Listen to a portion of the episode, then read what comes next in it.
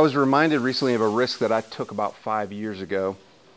At the time, I was involved in this project that was helping get uh, unreached people group access. And so while they, they had a Bible uh, hard copy, and it was because of the security situation, it was almost impossible to get that in any significant numbers into the country, get those books in, and get them into people's hands. And so we were looking at millions of people who needed to get a hold of the Bible but couldn't. And so we started to think maybe if we offered it to them digitally, they would be able to get it. So we provided some options for people to look at it online and uh, a, an app that they could download, things like that. But we didn't know. I mean, this people group had never had access to the Bible, so we didn't know if they had the opportunity, would they even want to. And so we turned on uh, this. I say we, I had nothing to do with it. Smarter people than me turned on some online ads and things like that to let people know how they could find the Bible. And they turned those on, and the first day, a thousand people went and looked portion of the Bible. I talked to those guys Reese just the other day, and I think they'd hit a million people that had gone online and looked at the Bible. So the issue, as it turned out, wasn't willingness or interest, it was no access. And once they got the chance, they wanted to read it. Well, in the midst of all this, people that were looking at the Bible could write to us, and I was heading up the the team that was kind of corresponding with these people. They would write, they'd ask questions. I saw this in the Bible, that kind of thing. And one day, someone contacted me and asked if I could mail them a hard copy book version of the Bible. And, you know, as I said earlier, security situation, we hadn't been doing that. We were completely digital in what we were doing. But he, you know, he gave me some reasons. He said, ah, it's so hard to read on my phone, and I just really want a book. It really helped me to study. And I'll be honest with you, I was a bit skeptical at first. I thought, I mean, for all I know, this could be some undercover policeman who's trying to find out who's behind this project. And so we, we talked about it as a team, and we prayed about it. And ultimately, they left the decision to me. So welcome to leadership. Sometimes you get left with the, the one that where the buck stops. Now, you might be thinking, well, of course, if someone wants a Bible, you're going to send them a Bible. I mean, that, that's a no-brainer. But there were there's several legitimate ways to look at it. On the one hand, this person did have a copy of the Bible, right? It wasn't in their preferred format, but they had a copy of it, which was more than millions of people in this part of the world could say. I also had to consider security. And we had thousands of people a day reading the Bible, very exciting things happening, and I could potentially jeopardize that if this book was, you know, somehow intercepted or traced or whatnot. And we also knew that it would probably require the help of some national believers in that country because we were outside of the country and we couldn't mail it internationally. So we were going to ask some people there locally to mail it domestically. And so we thought we, you know, we knew we'd be putting them at risk. So this was a dilemma for me. But I prayed and we prayed as a team. I say it was all on me. We, we, we worked on it as a team. We prayed and we finally decided to send it we, we sensed somehow that there was a unique opportunity in the midst of this risk. And so we contacted these people in, the, in that country and they mailed it and we waited. And we waited. A couple weeks went by. I didn't hear anything. And I just kind of started to feel the weight of this risk that we had taken. Well, I'll, I'll tell you in just a little bit how that all turned out. But I tell all, you, all of you this because, as I said earlier, there is risk in what we're trying to do here. And here's the thing about risk there are worthwhile risks and there are foolish risks. So now how do you know which one you took when you joined a team for this summer? You know, this fall as I was talking to people and we were trying to figure out what to do for this summer, more than one person said to me, "Are you sure we should try to put together teams? I mean, what if the trips get canceled or you know, what if we have to reroute or something like that?" And and I felt that. I felt the weight of that it, you know, those of you that were alumni, we've got any 2020 alumni we got here? We've got quite a few of you, 2020. You know what that felt like, right? And even if you weren't a 2020 alumni, you know what it was like for things to get canceled this past year, right? And so you could have legitimately said, you know, there will be other opportunities to go overseas, summer 2022. Or you could have legitimately said, there's a lot of stuff going on in America right now. Maybe we should kind of take care of that first. So, like my dilemma about mailing the Bible to that guy, there are several other legitimate ways you could have looked at this decision. Well, I'd like to submit to you this evening that you and your teammates are no fools. That you are no fools for the decision you made. And yes, there's still a lot of uncertainty and things we can't control, no doubt. And there's some extra factors that you're going to have to deal with this summer that maybe teams in the past didn't. But here's the thing the gospel is never going to get to the unreached unless we're willing to take some risks.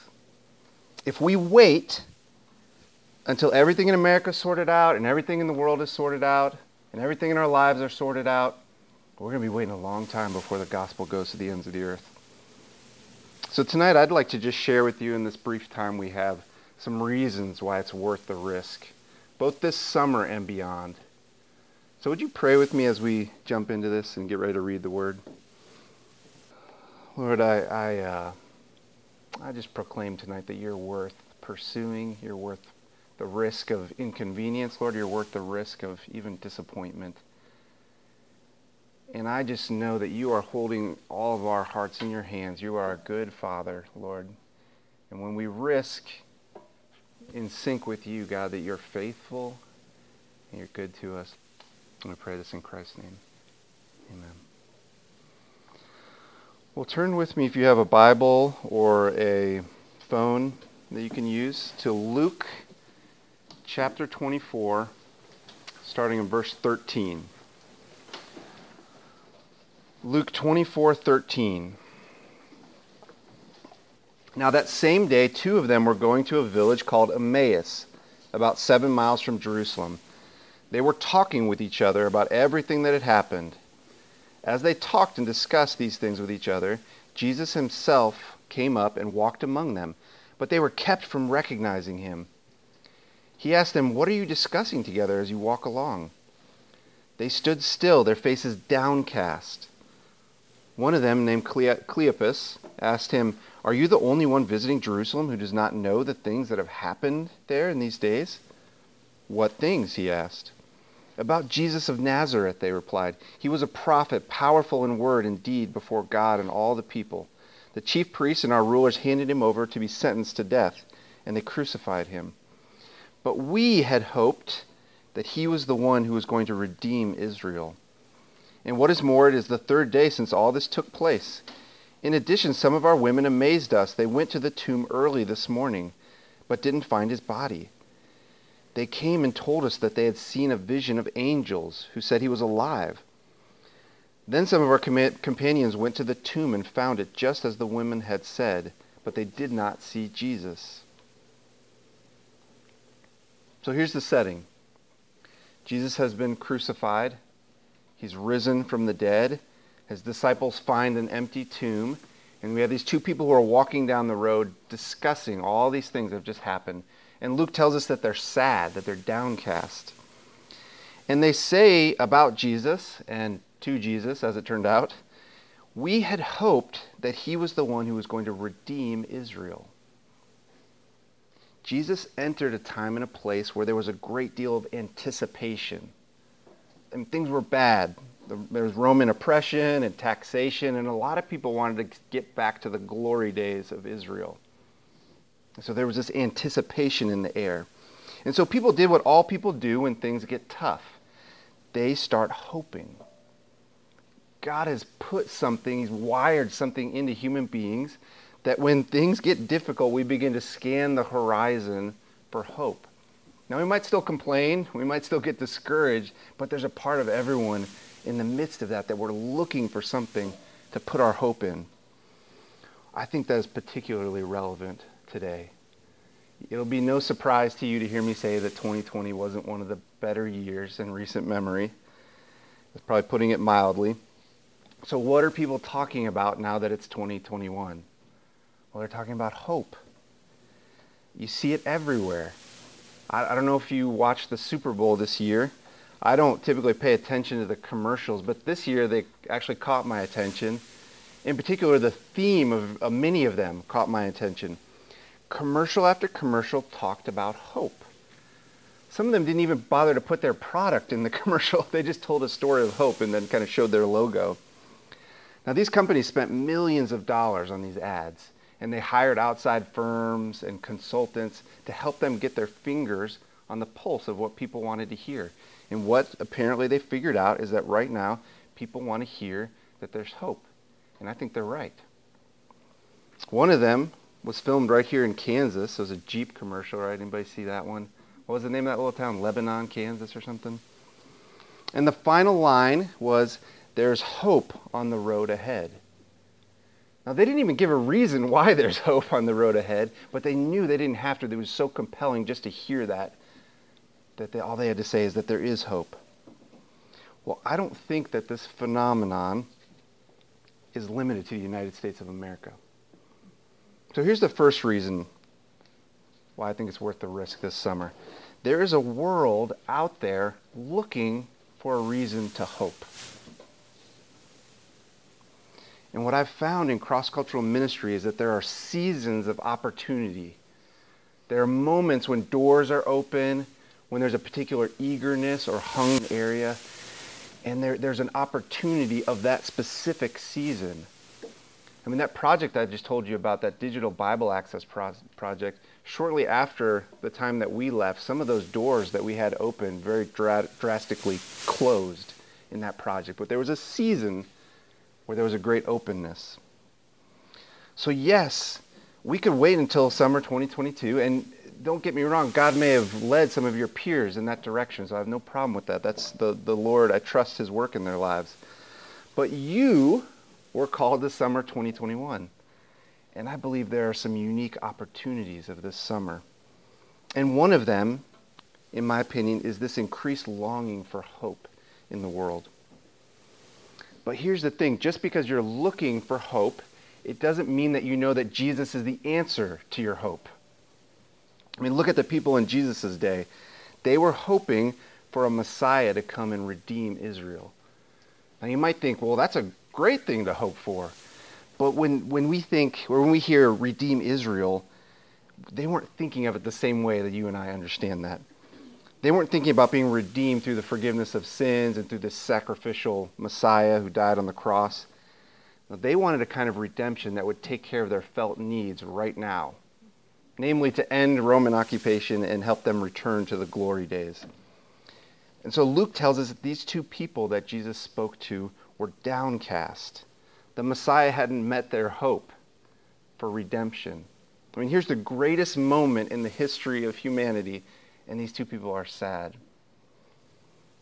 So here's the thing about most people who are longing for hope. Unless they see otherwise, they will put their hope in something lesser, usually something that will meet their felt needs right now. Back in December, as New Year's Eve was approaching, there was a particular, particularly a lot of talk about hope for the next year.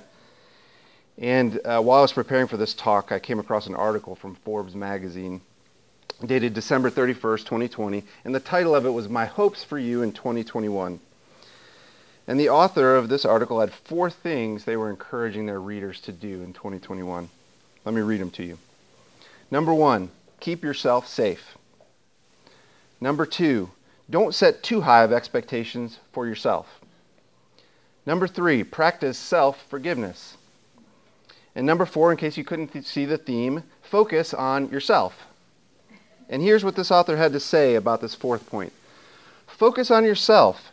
If you focus on your hobbies and your interests and becoming the best version of yourself you can possibly be, and surround yourself with people who will bring that out in you, the right people and opportunities will fall into your path. What a small version of hope. Focus on yourself. You want hope in 2021? Focus on yourself, your interests, your hobbies, your pets, your sports teams, your stuff, that's what's going to make you happy in 2021. And that's, that is sad, truly sad. And this is why so many people in Jesus' day all missed that the Messiah was among them because they were thinking, what's in it for me? And these two people walking on the road to Emmaus almost missed it themselves. Thankfully, they met Jesus who explained the real reason for hope. And so here's the second reason why I believe you're no fool for committing to a team this summer. People need someone to point their hope in the right direction.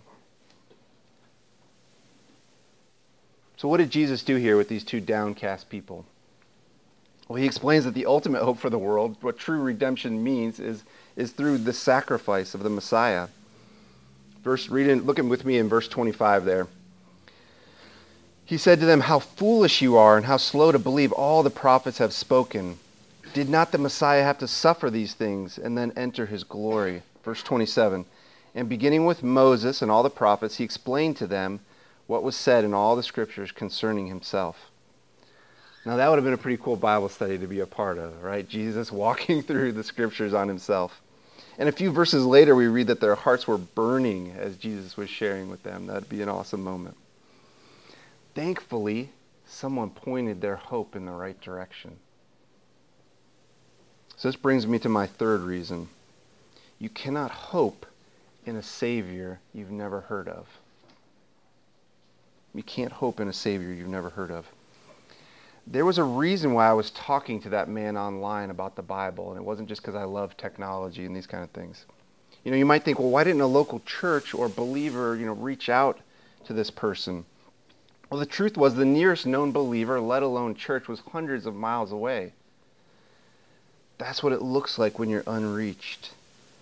Now, I've heard a lot of people using this term. It's almost lost its meaning. It's kind of just become anyone who doesn't know Jesus. But the people where you're going aren't just lost, they don't even know someone who can tell them the reason for hope and that that reason is Jesus. They don't have access to that message yet. And I believe that God is going before you and preparing hearts. God didn't take a break in 2020. So would you pray for that? If you do nothing else this spring, would you pray for God to go ahead of you and prepare hearts? And I also believe that if someone would just come into some of these people's lives and love them and share with them what is said in the scriptures concerning Jesus, that they would put their hope in him. I believe that. Isaiah 51:5 says this, "My mercy and justice are coming soon. My salvation is on the way." My strong arm will bring justice to the nations. All distant lands will look to me and wait in hope for my powerful arm. The world doesn't lack a God who is preparing hearts. It lacks people to go and speak to those prepared hearts. What did we talk about earlier, tribe leaders? The harvest is plentiful, though the workers are few. But going to speak to these prepared hearts will be risky business.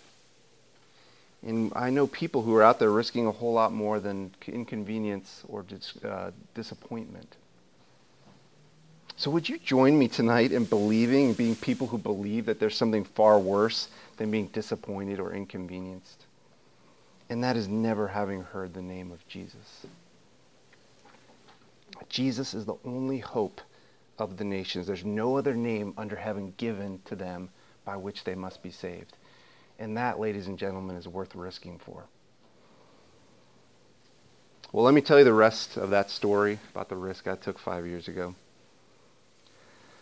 As I said, after we contacted those people that were in, in the country and they mailed the Bible, and we waited and we waited, and then I got a message. And the person we were trying to get this Bible to said, Thank you so much for the Bible. Unfortunately, I cannot read it because it's in the wrong language. the national believer we had contacted to mail the Bible was from another ethnic group and didn't was a little confused about the languages and sent him the wrong language version of the Bible. So I thought, great, this person's going to end up in jail over a Bible that, that he can't even read. And so we got back in contact with those people and we said, this is the one you want to send. And they sent it and we waited. And eventually I got another message saying, I got the book. I'm reading it. Thank you so much. And eventually we lost contact with this person. And I'll be honest, I completely forgot about this story until about a month and a half ago. When I received a message from one of the people that I used to work with on that project, and he was now living in another country and forwarded me on a story from a, a Muslim background believer that he had met. And this believer was living outside of his home country and could speak a little more freely. And so he had sh- told him, this friend of mine, how him and his wife had come to faith. And as he listened, he started to put two and two together. So I'd like to just read you to end our time tonight this person's testimony as I received it. So this is from the perspective of this Muslim background believer. Here's what he had to say. Having grown up in an area where people are deeply Islamic, I started doing the five daily prayers at the age of 13 and also memorized large portions of the Quran. So he was a very pretty serious Muslim. One day I heard about a website in my language that had Christian material on it. I learned about it from an on, listen to this. I learned about it from an online forum where another person was suggesting that someone try to get rid of the website. Curious about this, God works in every way possible. Curious about this, I went to the site, downloaded a portion of the Bible, and seeing a contact email, wrote to them asking for someone to send me a Bible in my language. Not long afterwards, I received one in the mail and began reading it. He was nice enough not to mention that we sent the wrong one first. My intention was to compare it to the Quran and find the places in the Bible that were changed, because I had heard from the Islamic community that the Bible text was changed and therefore untrustworthy. It's a very common belief among Muslims for those who are going to work with them. However, however, after reading it, I couldn't find the things I had been told Christians believe, like Mary being one of three gods, etc. Instead, I found out the things I had been told were not true. I began searching the Quran and the Hadith to find out who Jesus is. I read verses that say Jesus was born of the Holy Spirit and that Jesus will come back in the end of the world. My faith in Islam began to falter because the Bible and the Quran both spoke of followers of Jesus being saved from hell and Jesus being alive in heaven. I didn't know whether Islam or Christianity was true, so I decided to do a special type of prayer to ask God for help. In this type of prayer, Muslims ask God to give them a dream or sign which shows them the correct answer. Another common thing among Muslims. That very night, I had a dream where I was carrying a cross and going to build a church.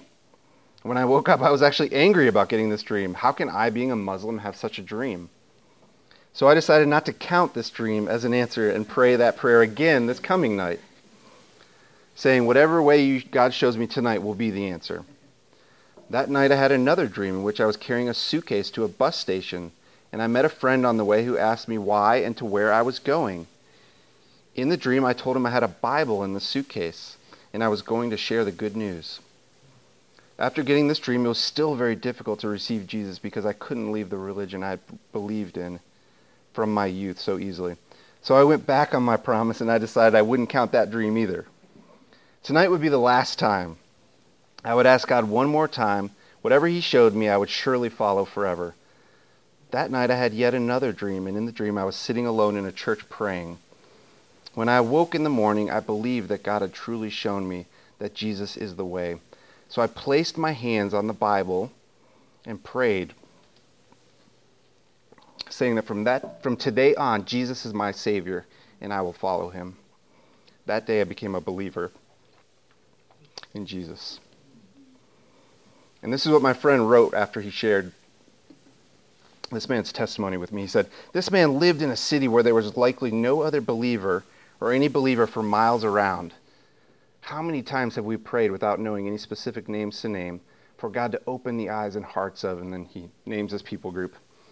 Like this, far away from a gospel witness. Well, God has and is doing it, and this testimony demonstrates. Bless the Lord. So I'll ask you again is it worth a bit of a risk this summer that lives might be transformed by our great God?